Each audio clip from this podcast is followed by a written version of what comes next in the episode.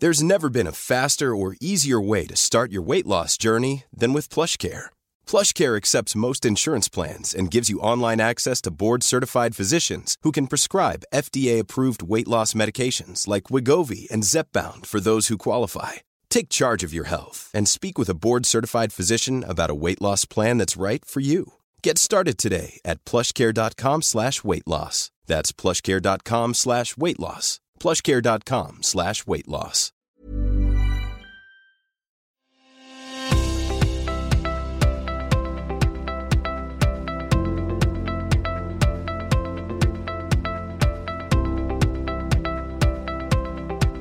Hello and welcome to Policy Forum Pod, the podcast for those who want to dig a little deeper into the policy challenges facing Australia and its region. I'm Martin Pearce.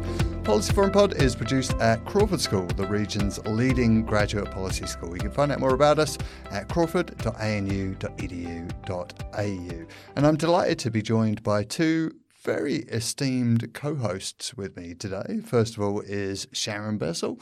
Sharon is a professor here at Crawford School. She's the ANU lead on the Individual Deprivation Measure project. She's also editor of Policy Forum's Poverty in Focus section.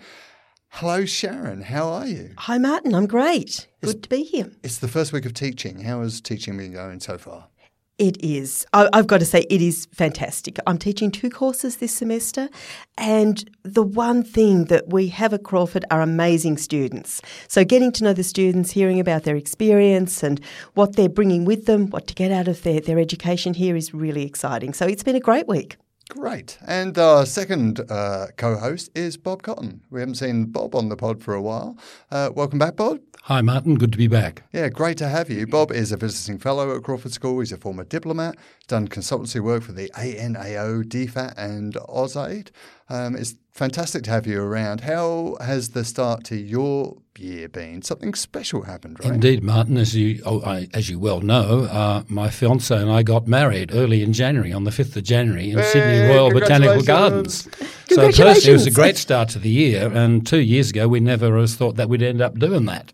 So while we, us personally, feel great at the start of the year, I have to say I'm dismayed at the unannounced election campaign at the federal level, which is currently underway.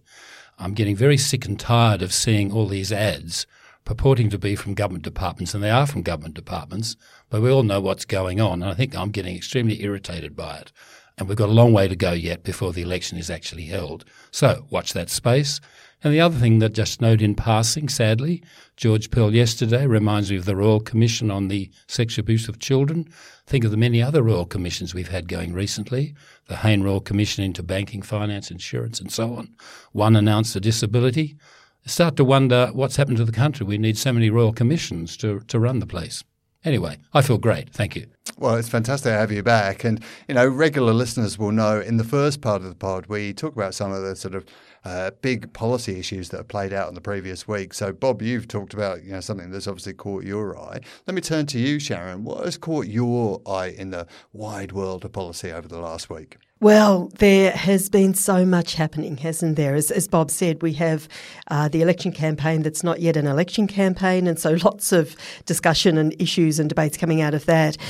But the issue that has really caught my attention is an issue that I think may have gone under the radar for lots of people. And so I wanted to, to, to shine a spotlight light on this. And this was a survey that was has been done and the findings released this week around um, the experiences of principals in schools. And what is really alarming about this survey are the very high levels of violence that principals are facing on a day to day basis while doing their jobs. So the survey has revealed, you know, just the stress that principals are under, um, the the issues that they have to deal with um, in relation to irate parents and how that has, for some principals, a disturbing number turned physical, but also um, physical violence and verbal abuse from students. So I think this is, as I said, it's an issue that I think is going under the radar. But for me, it's a huge issue. You know, we talk so much about the quality of education, the importance of education, but clearly there are some things that are going very, very wrong within the education system. Um, and I've certainly seen a little bit of this in the research that I've done with children when they talk about some of the challenges they face within the education system. And perhaps this relates to that issue that Bob just raised around what is going on within a society when we have the institutionalised abuse of children. Um, and certainly the conviction of George Pell is, is something for us all to give pause to thought, pause for thought about, not just for the conviction, but the cover ups that have been around that. Um, we now have the beginnings of the Royal Commission into Aged Care and already horrifying stories coming about, out about the way in which human beings in our society society are treating one another. And I think this story about the violence that principals in schools are facing is part of that broader picture. You know, we don't want to be alarmist. There are lots of good stories coming out, but I think we do have a fundamental question to ask ourselves around the values um, that our society is basing itself on today. What do you think is happening in society for you know uh, th- th- these types of things to be playing out for principals? I mean, presumably, it has the report highlights an increase in that. Why is that happening? Yeah, so the report has has um, suggested a, a, quite dramatic increase in that um, in recent years, and I think this is one of the interesting methodological issues about a survey. It tells us things that are very, very important, but doesn't necessarily get to underlying causal factors. And to me, what this survey tells us more than anything is that we actually need to know what is happening. I could speculate about it, but I think what we need is, is some good research based evidence around what's going on here and what's leading to this and what we do to shift it. Um, and to my knowledge, we don't have enough of that knowledge at the moment, but we need it and we need it urgently.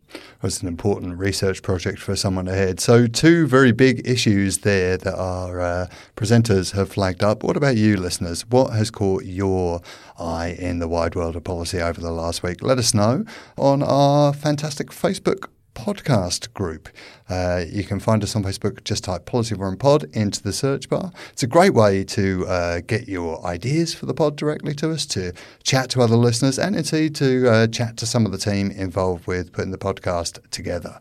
Now, today we want to take our cue from the Pet Shop Boys and ask the question what are we going to do about the rich? I think Sharon was worried which Pet Shop Boys song I might be referring to there. So I was wondering, but that's fine. it's heading in a good direction.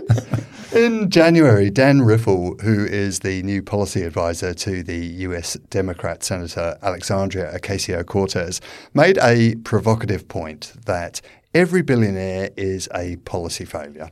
But in fact, the number of billionaires in the world has never been higher. In 2017, there were 2,754 billionaires globally. There's none in the room here. Let me just clarify that. uh, as of January this year, according to an Oxfam report on inequality, some 26 people owned the same wealth as 3.8 billion people who make up the poorest half of humanity. Uh, yet the Panama and Paradise Papers revealed uh, tax avoidance practices are absolutely rife among the rich. And at Davos, the historian Rutger Bregman told an audience of billionaires and the global elite to stop talking about philanthropy and start talking about taxes. So today we want to ask is every billionaire a policy failure? How can governments around the world adjust their tax policies to reduce inequality? And is it even morally appropriate for anyone to be a billionaire? Do they need that much money? And we've got a great lineup of guests to discuss these questions, haven't we, Sharon? We have indeed. So we have a, an all Crawford lineup today, which is very exciting um, and speaks to the richness of research and, and, intellectual activity within the school here. So our, our first panellist is Professor Bob Breunig, a dear colleague of mine. Um, Bob is Director of the Tax and Transfer Policy Institute here at Crawford. He's published in over 50 international academic journals in economics and public policy. His research interests include labour economics, the economics of the household, empirical industrial organisation, and econometric theory. Um, and for anyone who has had the pleasure of meeting Bob, he has some strong and sometimes provocative ideas. So, Bob is a great person to have on the panel. And a little known fact Bob began life as an anthropologist. Well, well, I did not know that. You learn something new every day. Our second speaker today is Ida Kubiszewski, who is an associate professor here at the Crawford School. A really fascinating research profile. She was previously an assistant research professor and fellow at the Institute of Sustainable Solutions at Portland State University. She's co editor in chief of the, the magazine Journal, which is a, a hybrid publication called Solutions, and that's a publication that draws on both research and policy solutions. She's the co founder and former managing editor of the Encyclopedia of the Earth. And her research interests, interests include ecological economics, ecosystem services, and climate change. Now, we were supposed to get Dr. John Falzon of Per Capita on our panel today, and I was really excited to have John on board, but unfortunately, he's had to drop out this week. We're hoping to get him back for another podcast soon, but uh, this week, uh, Sharon, you have kindly agreed to step into his his place and try to fill his boots. Agreed is a very interesting word there, Martin. I'm not sure if agreed is the correct word, but yes, I am going to try to fill the very large boots of John Falzon. I'm, I'm really disappointed that John can't be with us. I think the conversation between John and Bob Breunig would have been really interesting. Um, well, but I'm going to try to step into the breach and see how we go. Well, hopefully we can resurrect that one in the future. Uh, so before we actually hear that conversation, uh, a reminder to our listeners, please do get in contact with us. We are uh, always delighted to hear from you. You can find us on Facebook where we are Policy Forum Pod. You can uh, hit us up on Twitter where we're Apps Policy Forum or you just shoot through an email, podcast at policyforum.net. And I should say as well that uh, I'm going to step aside for the interview, but I'm going to hand over to my colleague Julia Ahrens to uh, take the hot seat uh, with Bob here. Before we hear that discussion, a reminder to our listeners please do get in contact with us. We love hearing from you.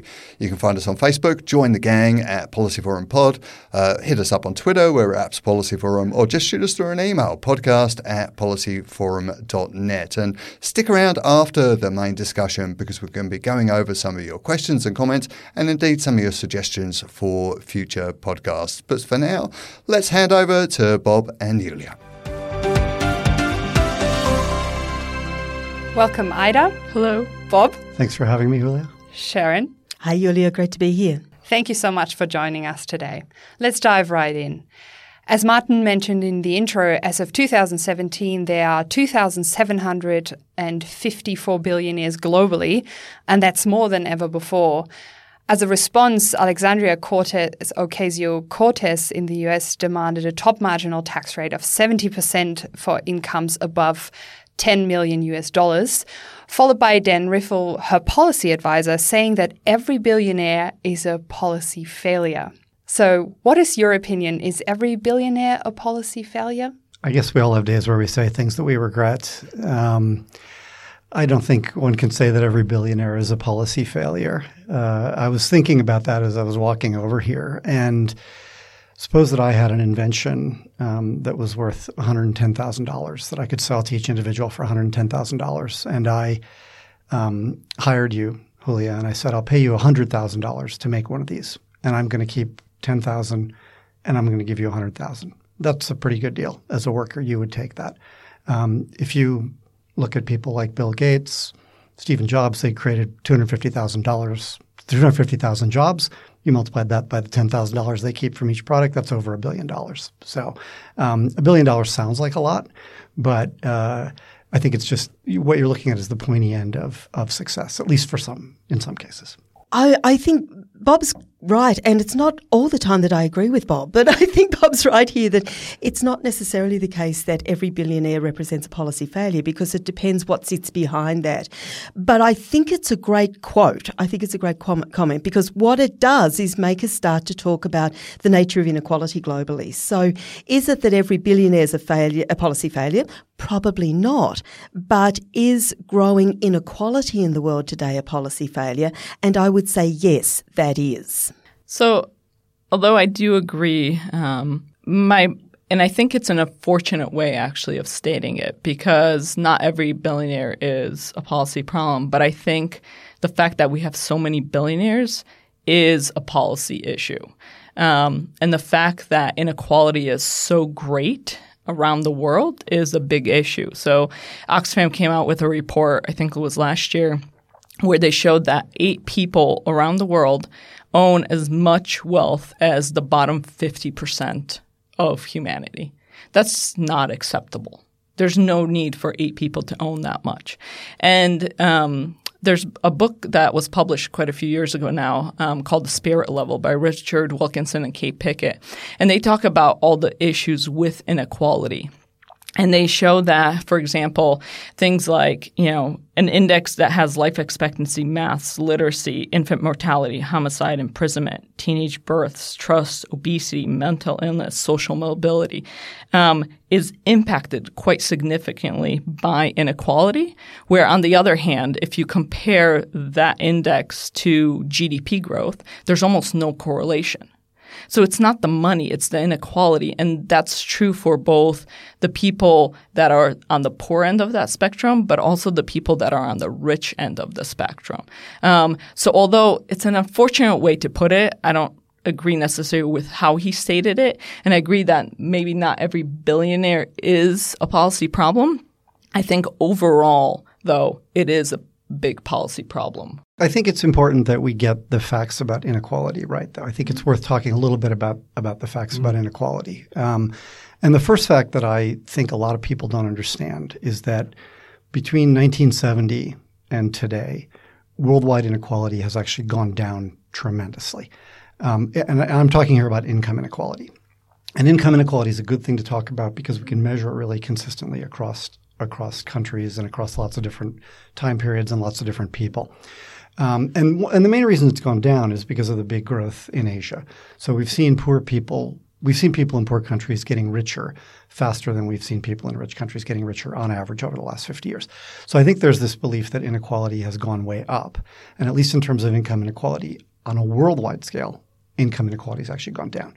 Um, what has gone up is I think two things have, have, gone up, and then there's some things we actually don't know. So one thing that's gone up is within country inequality has gone up. So for example, within the United States, within France, inequality has gone up in the last 20 or 30 years. Now, in Australia, that actually doesn't appear to be true. In, in, in inequality in Australia, the Roger Wilkins wrote a paper um, just at the end of last year, basically using any data set in Australia, inequality is about roughly constant. So this doesn't seem to be happening in Australia, but it is it is happening in other developed countries. But the amount of which that's going up is very small relative to this big global drop in inequality. The other thing that's going up is uh, this. Uh, is the, the degree to which the the fortunes of the wealthy are going up is happening faster than the fortunes of the poor. So there is this big concentration of wealth at the top. Um, we don't know much about wealth inequality around the world because we don't have good statistics about it. Um, but we should, I think we can guess that wealth inequality is probably going down as well if we measure it by the Gini coefficient or the Atkinson coefficient because, again, wealth follows income. And so we have all this income coming. Um, and and then I guess and then the question I guess is you know what uh, I don't want to talk too long, uh, but you know, but what uh, I have a lot of thoughts about this. but what you know, whether whether that inequality is is in fact a problem or not, um, and and I think it is associated with some negative social outcome measures, as Ida has has stated.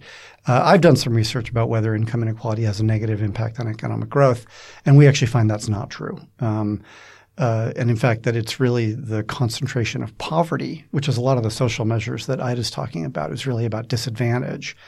Um, and, and, I, I wish that we would take the conversation around the world in a different direction. So, so for whatever reason, we seem to be really focused on the wealth that's being amassed at the top. And, and it almost seems to be driven by a kind of envy. Uh, and instead, we've stopped talking about what we used to talk about in the 80s and 90s, which is about deprivation and poverty. Um, I don't think a poor peasant in Laos cares how much money Gina Rinehart has. I think the poor peasant in Laos cares about their own life expectancy, whether their children get an education, whether their children can get a job, whether they can get access to clean water. Those are the things that I think we should be talking about. But I, I just want to jump in on that, Bob, because I think, I, in some ways, I agree with you, and in some ways, I disagree with you on this. Um, I think does a does a poor peasant in Laos care about how much Gina Rinehart has? Well, no, probably not. But we're, we're, we're um, doing some research in Indonesia at the moment on childhood poverty. And what poor people in urban areas of Indonesia do seem to be concerned about is the relative poverty that they experience compared with the people who are in the luxurious apartments right next to the slum that they're living in. So we've been working with families who have been displaced so that these these very luxurious apartments can be built. And they're living in really awful conditions, you know, where children might go to school, but the quality of that schooling is absolutely appalling communities that are characterised by deprivation on every front you can think uh, of, you know, in terms of nutritional status of children, in terms of, of hunger, of access to healthcare. On all of those things, there's deep, deep deprivation. And they look across the way, and we're talking a couple of hundred metres, and here is real concentration of wealth. Now, not perhaps the Bill Gates or the Gina mm. Rinehart, Rinehart nature mm. of wealth, mm. but certainly people who are much, much better off.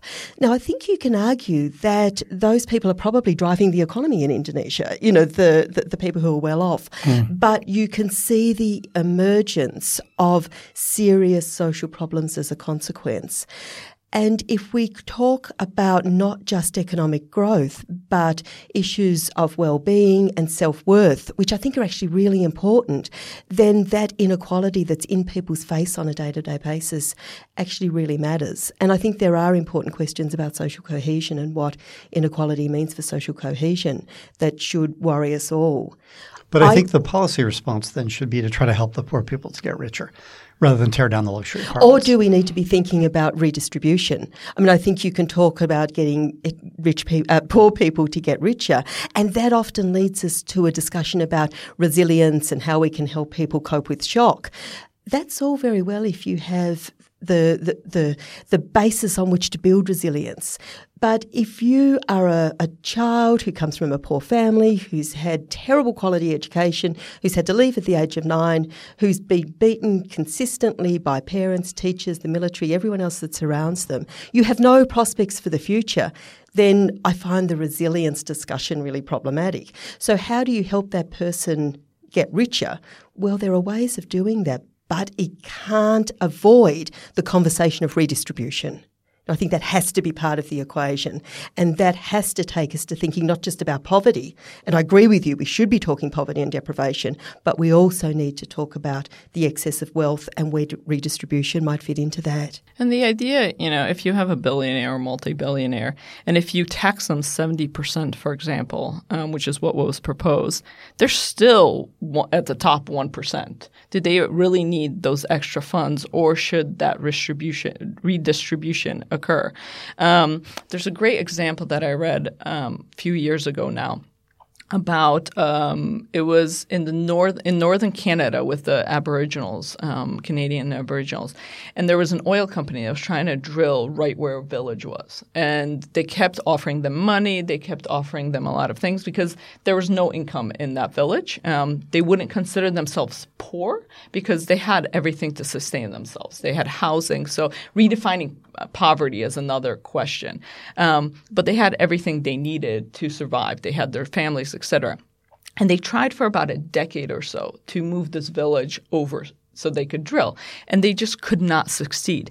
And what they ended up doing was bringing in television sets for an electricity and bringing in a free TV to every household in that village. And within 10 years, all the young people moved out into cities, in that village fell apart because the elders couldn't sustain themselves.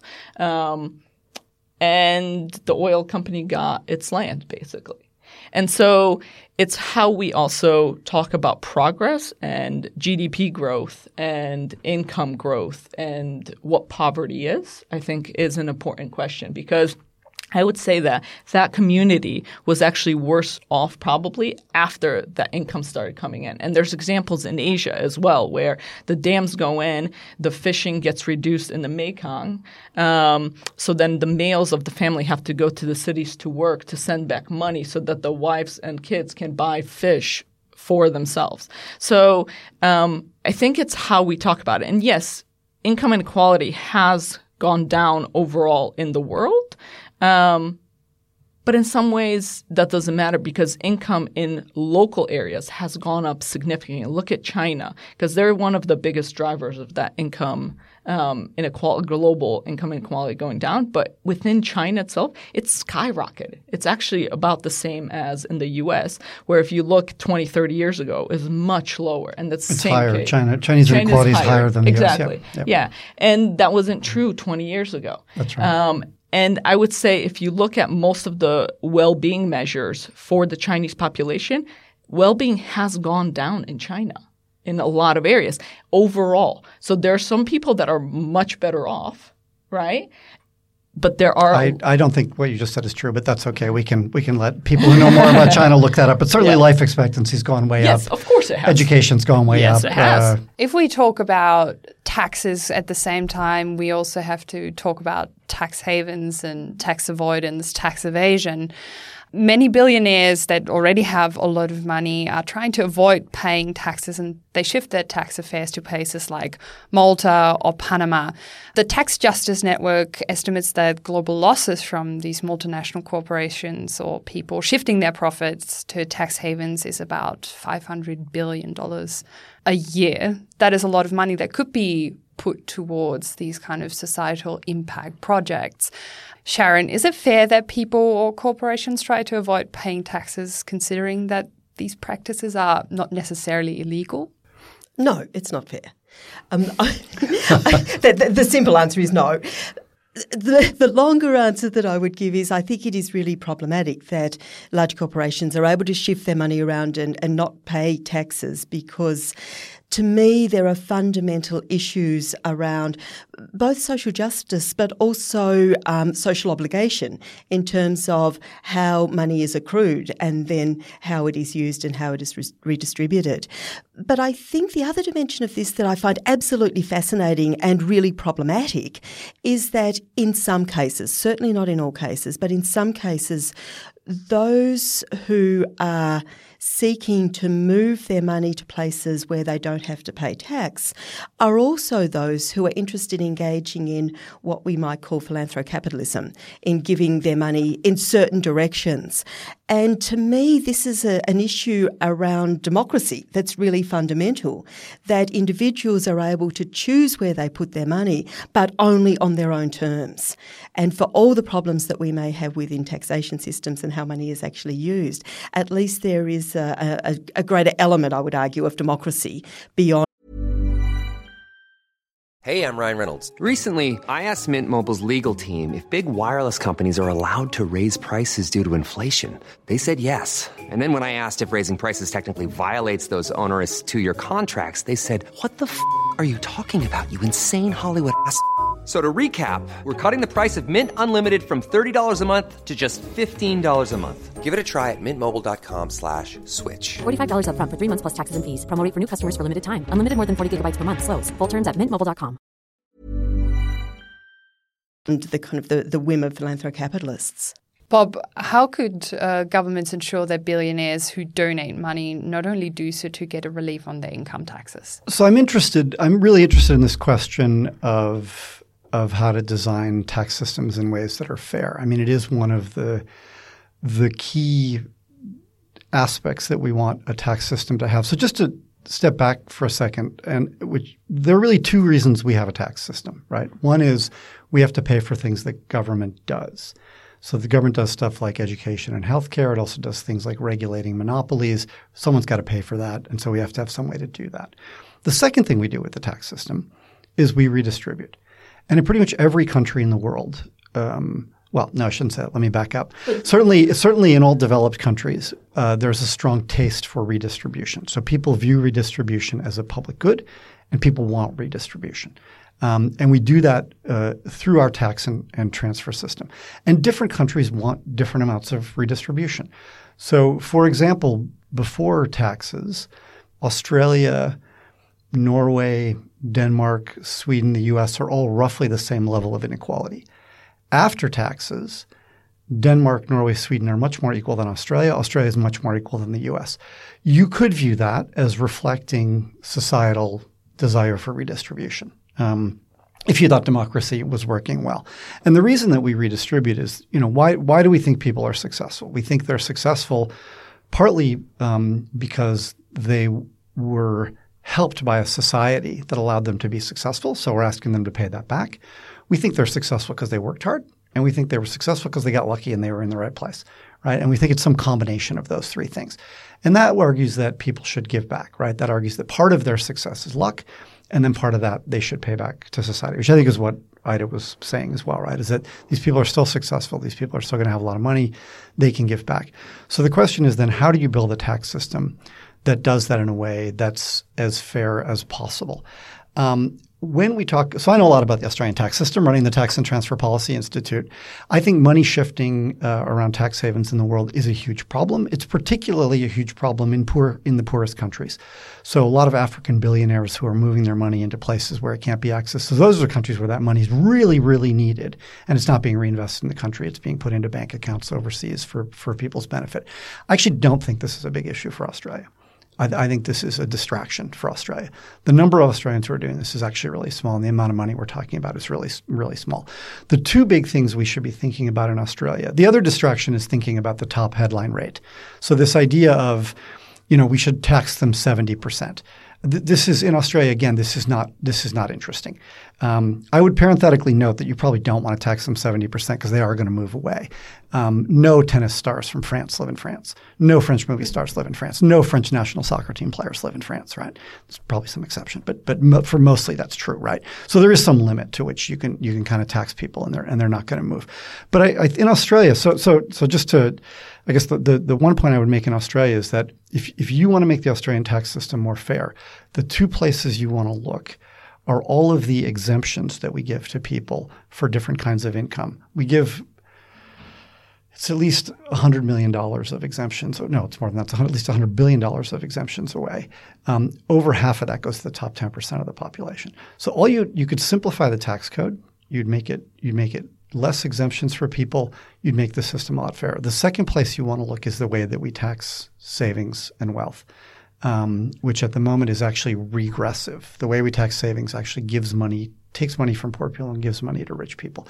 So neither of those things are about tax havens. None of them are about top income rates, but they're about system design and thinking about the whole tax system. I was going to shift it a bit, as Bob said, that um, the role of governments, particularly the role of governments in Australia. Governments, of course, need revenue, but here we often have the case where governments are proffering, uh, offering to lower the tax rate, company tax rate, income tax uh, benefits, and so on. A lot of work tries to go in to stop people shifting money abroad and all the rest of it. But we think of the example in Australia right now. You got any comment on the role of governments and how they need to cope with this? Yeah, so I believe in this is a personal opinion that the role of government is actually to ensure the well-being of the entire population and that includes the rich and the businesses and the poor so we can't make the taxes sky high because as bob said um, people would move away right? And we see this somewhat in China um, happening because of air pollution and other things. People are just moving away when a certain tolerance is reached. Um, but the government's role is to ensure the well being of um, the entire population. And so, what is that sweet spot, or what is a solution to be able to redistribute um, some of that wealth um, to the poor that really do need it? Um, and going back sort of to the idea where a billionaire probably doesn't need all his billions. Um, they are still at Or the her top- billions, or her maybe. billions. Very true. Sorry, um, they're still probably going to be at the top one percent of society. So there was a great interview with a CEO of one of these multi-billion-dollar companies when the crash happened in the U.S. in 2000 in the 2000s. And he said, don't take away our salary because that's how we get our status. That's how we compete in within the CEO world. That's how we get it. But just tax us a lot of that because then we still say, well, we have that status, but a lot of that money is distributed. And that's, this was one of the billionaires um, that was saying this, understanding that that redistribution had to happen. And so I think it's the role of government to actually ensure that um, that can happen. But I think if we're thinking of the role of government in that way, we need to think about more than just the taxation system. And obviously, the taxation system is an important part of that.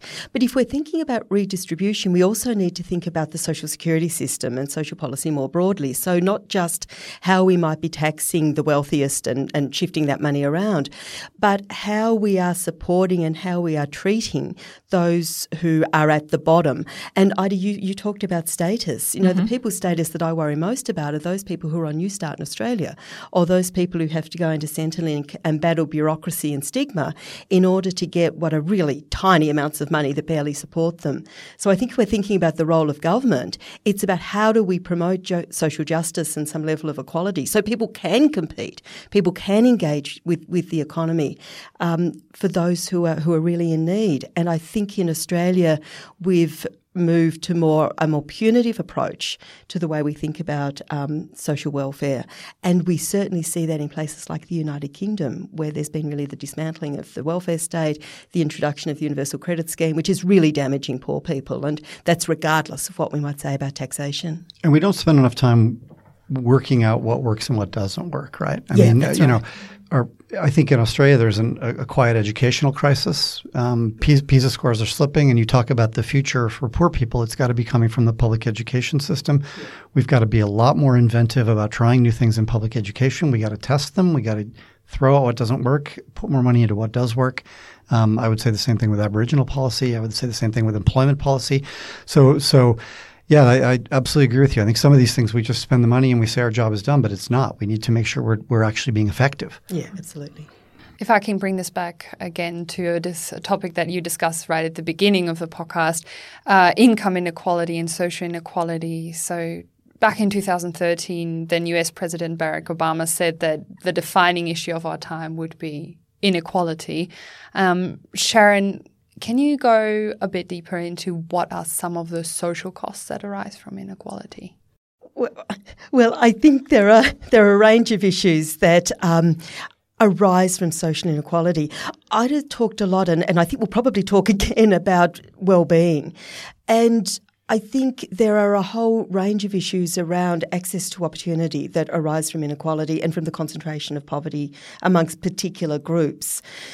One of the, the consequences that we see from social inequality in a country like Australia, for example, and Bob mentioned Indigenous communities, is not just the economic disadvantage, but the social disadvantage and the absolute despair that people and groups of people fall into when their situation is so unequal. And I think there we do need to think beyond income to um, access to to services, to just a sense of self worth and human dignity.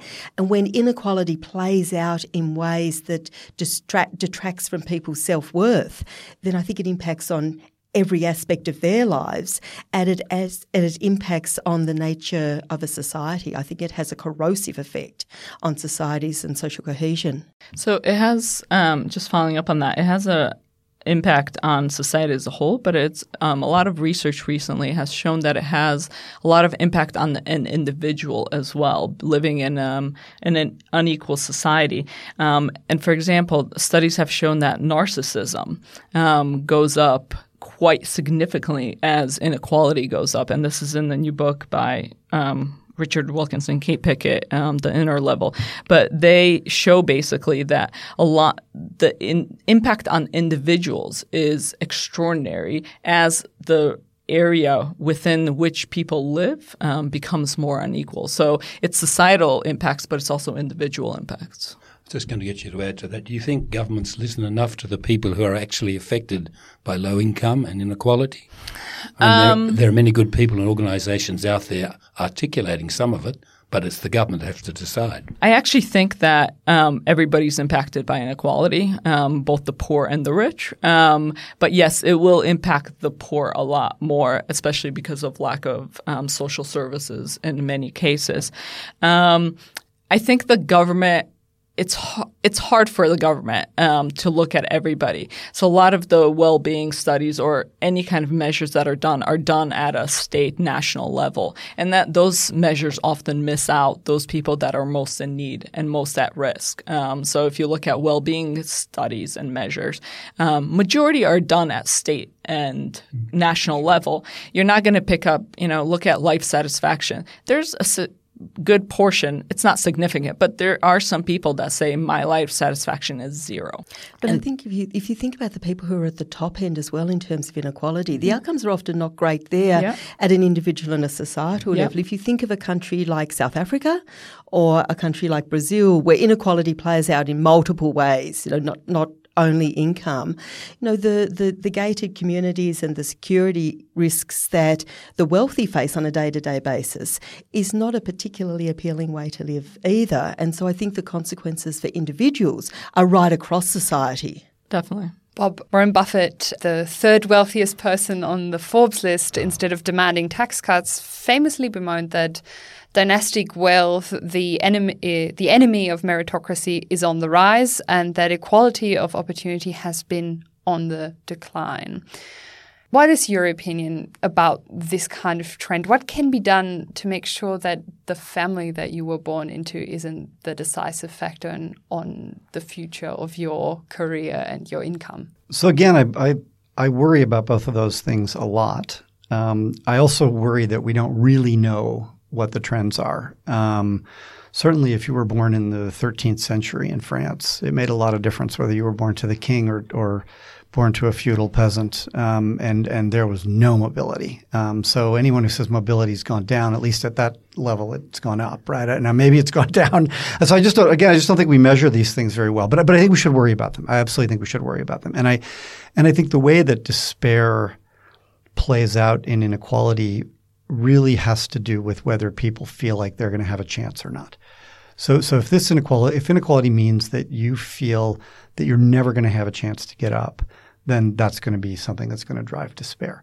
Whereas inequality in and of itself, if you think that someday you can get there, um, may be something that people can live with. And we all live with a certain, you know, there's a kind of good amount of inequality, right? I mean, if you walked into the classroom on day one in a class and I said, it doesn't matter how'd you work, I'm going to give everybody a 50 you probably wouldn't work very hard. And and if and if ex, if at the end of the class, after everybody, if after you worked really hard and, and deserved a high distinction, and I said, well, you know, I don't want there to be any equality. I'm going to give you a 50. You would you would feel hard done by. You would say, well, hang on, I want to be recognized for the efforts I've done. So, so so inequality is also an important motivator in terms of of people striving against one another, and it is what produces excellence in our society. Um, so so I I don't the counterfactual is not sort of a world without inequality, but the counterfactual is one where inequality doesn't become a prison.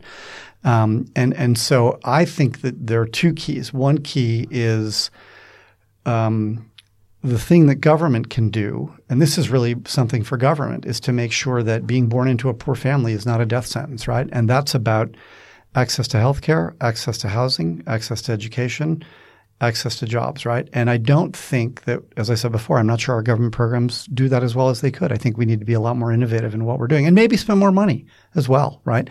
I'm certainly, you know, if you say to me you're going to pay more tax, but what it's going to do is it's going to really pump a lot of money into education for young poor kids so that they get a better chance, I'm all for that, right? And I think, and I think most people would be like that doesn't seem unreasonable to me. The other thing you mentioned, I'll just briefly comment on, is dynastic wealth. Um, which again is that going up or down? I'm not sure we have really good measures of that but that we do worry about right?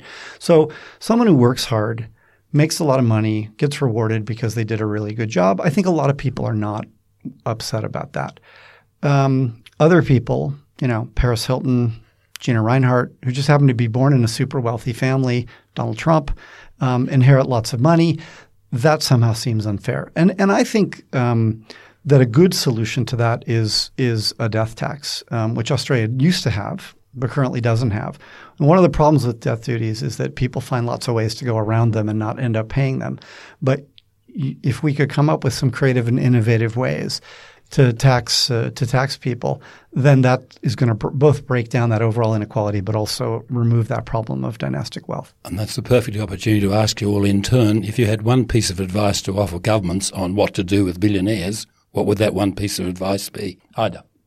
I would actually go back to finding a fair way to um, whether it's tax the billionaires or whether it's to get rid of the exceptions that they can have, but um, ensure that everybody pays their fair share. Um, and I think a big issue there is inequality of opportunity. Um, and so try to equalize that as much as possible. Bob? I'd like a tax system that's fair. Um, and that applies equally to everybody. Uh, and I don't mean everyone pays an equal amount of tax. I mean there's vertical yeah. equity, so richer people pay more tax, and the government pays a lot more attention to equality of opportunity. Sharon, don't let them make policy decisions.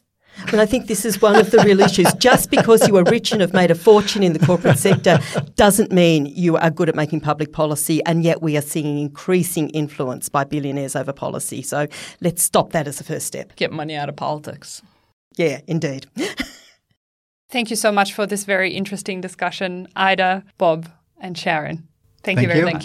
Thank you. Thank you. So, my thanks once again to our guests there, Ida Kubiszewski, Bob Breunig, and Sharon Bessell. I thought it was a really fascinating discussion that covered a very broad range of issues that are raised by that very provocative question. Um, what did you think of it, listeners? Get in contact with us. You can reach us on Twitter, where we're Apps Policy Forum, on our Facebook group. Sign up, join the gang, uh, Policy Forum Pod on Facebook, or just shoot us through an email. We are podcast at policyforum.net. And if you were uh, interested in some of the things that we've talked about today, one thing you might want to check out is a short course that's offered here at Crawford School. It's called The Introduction to the Economics of Tax Policy, uh, and it's actually done by uh, Bob Breunig, who is our guest today. It's happening on the 6th and 7th of March. It's a two-day course, um, and you can find out all about, you know, why we have a tax and transfer system, what the tax landscape looks like in Australia and where government revenue comes from. So it's the introduction to the economics of tax policy, and you can find it if you go to crawford.anu.edu.au forward slash executive dash education.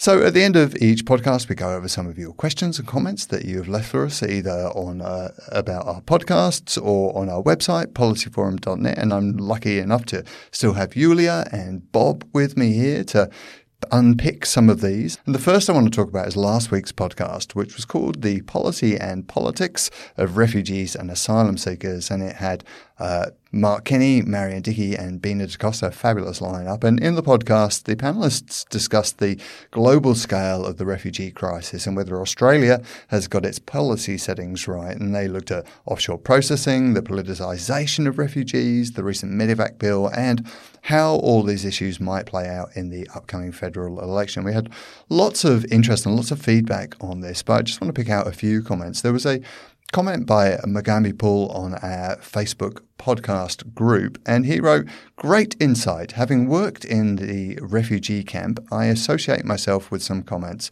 Bad policies account for inequalities among citizens. In Kenya currently, multi corporation companies have started taking over government assets for their own interests. Uh, there was a comment from at Sal underscore super on Twitter, who wrote, Truth went out of fashion in about 1974. And another comment by Indo Ross Taylor on Twitter, who said, we put 13 year old Indonesian children in high security male prisons for up to two years without trial. Apparently, they were quote unquote people smugglers at 13. So, a broad range of views there. Perhaps I'll turn to you first, Julia. What's your take on some of those uh, comments? Yeah, really some very thoughtful and interesting comments here. I think, particularly one of the um, the second comment, that truth went out of fashion. I think there's a lot of misinformation out there. And it's quite sad to see that these kind of issues are so highly politicized and kind of used to win political campaigns nowadays and not to make good and fair policy. Well, we live in a post-truth world. What about you, Bob? What did you well, make? Taking that one first, taking that one first, Martin. I, it reminded me very much when we say truth went out of fashion about 1974. I was reminded of George Orwell's novel 1984, and if you like, that posited a future where it was all about truth and the importance of truth and the importance of truth in politics. And the podcast last week was really a superb one because it is important to track our way through and keep keep a firm eye on the facts here. Because the Medevac bill, for example, had to be made quite clear to people that it only applied to existing populations of refugees on Manus and Nauru, not anywhere else but it was taken out and beaten to high heaven in the current political environment. So we need to keep our minds and uh, opportunities open for making sure that we do get a humane policy we Australia can do a humane policy as well to keep our borders secure. And in addition to all of this, we never talk about the over 60,000 people seeking refugee status already in Australia who managed to get in Australia through the ordinary routes. So it's sort of well, well out of proportion and very much for political purposes. And earlier in the podcast, you, you know, you despaired about some of the quality of uh, the politics playing out in Australia at the moment. Do you have hold out any hope that a humane asylum seeker or refugee policy might be a feature in any way, shape, or form in the upcoming federal election? I actually have to say to you, I don't expect it to feature prominently in the election campaign itself. But I do hope that the result of the election gives us a chance to get a more stable and sensible policy. And to do that, we need to be actively engaged with our region. All the solutions we've tried over the years, the Malaysian solution and all the rest has become subject to that. We have to be much more active and much more caring and get the balance right. And I just want to pick up on, if I can, the comment there from Mugambi Paul talking about um, bad policies account for inequality among citizens. What do you think about that, Bob? I think it's true, and I think um, bad policies do lead to inequalities. And inequalities leads to relative status of power and opportunity to advance yourself, to participate in a political process or a power structure that gives you the chance to make those sort of decisions. And so people without the resources who are well down the system are going to find it very hard to make an impact. It's a constant battle. It's a constant battle in many societies. Democracies hopefully have learnt to do it better, but not always. So thanks once again to everyone who left us a comment there. Mugambi Paul, Sal Super on Twitter, and Indo Ross Taylor. We really appreciate all of those. The next thing I want to turn to is some suggestions, some ideas from our members of our Policy Forum Pod Facebook group. Do sign up, do come and join us there. Uh, and there's been some great suggestions of podcasts that we might want to tackle in the future. So let me just run over a few of them and then I'll get the two of your thoughts on this. There was a suggestion from Faith who said we should have a look at child protection and parenting support, addressing adverse childhood experiences. There's one from Daniel who looked who suggested we look at Australian American relations. That's a, obviously a big issue. Uh, Jonathan Thompson suggested that we have ta- we tackle more domestic health and social policy, please. And Aruna said uh, would be very interested in a podcast of the effect of media on public policy. Yulia, what do you reckon about those? I think personally that the effect of media on public policy is a particularly interesting one because, um, as we've talked about refugee issues just then, the media plays such a huge role in displaying these kinds of issues in a certain way. And also something that came up in in my research for um, this podcast that we just um, went through is that um, particularly if some like politicians say a certain thing, it's often picked up by media outlets without uh, questioning the actual truth behind it, and I think um, that is one of the big things that we ne- that need addressing. Well, Donald Trump, of course, is the classic example of that, and the uh, uh, many websites in the US that are tracking the let, let me say, alternative facts that he uh, that he speaks to. What about you, Bob? Which of those took your fancy? Uh, well, just on the last one, of course, what Donald Trump is doing is the trick of dictators and uh, the demagogues throughout the history, and that's the sort of methods he's using, and it is destructive in its own way, and it needs to be combated. I think certainly the effect of media on public policy is absolutely worth doing. The one on adverse childhood experiences and parent support, I always think on that one of the Indigenous community because I think that's particularly difficult one to get your mind around, and how do you actually get that care for child children in that sort of society? Australian American relations, where the hell to start with that one? But there's plenty to talk about. I would come at it just from the point of view of revisiting the Australian American alliance right now. What does it mean in a kind of Trump world? And I think we need to think quite hard about what it does mean and how we take it forward. And of course, uh, always good topics domestic health and social policy issues.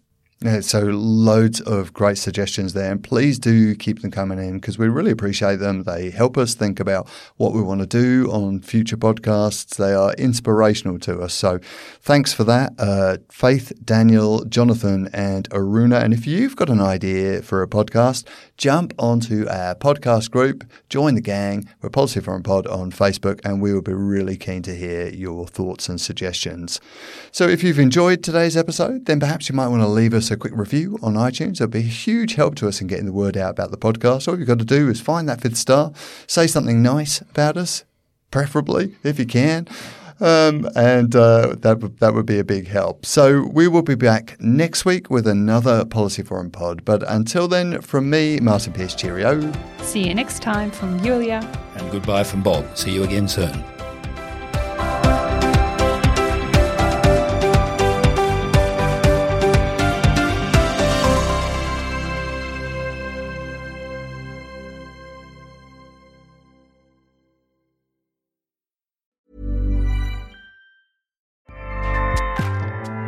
ACAST powers the world's best podcasts.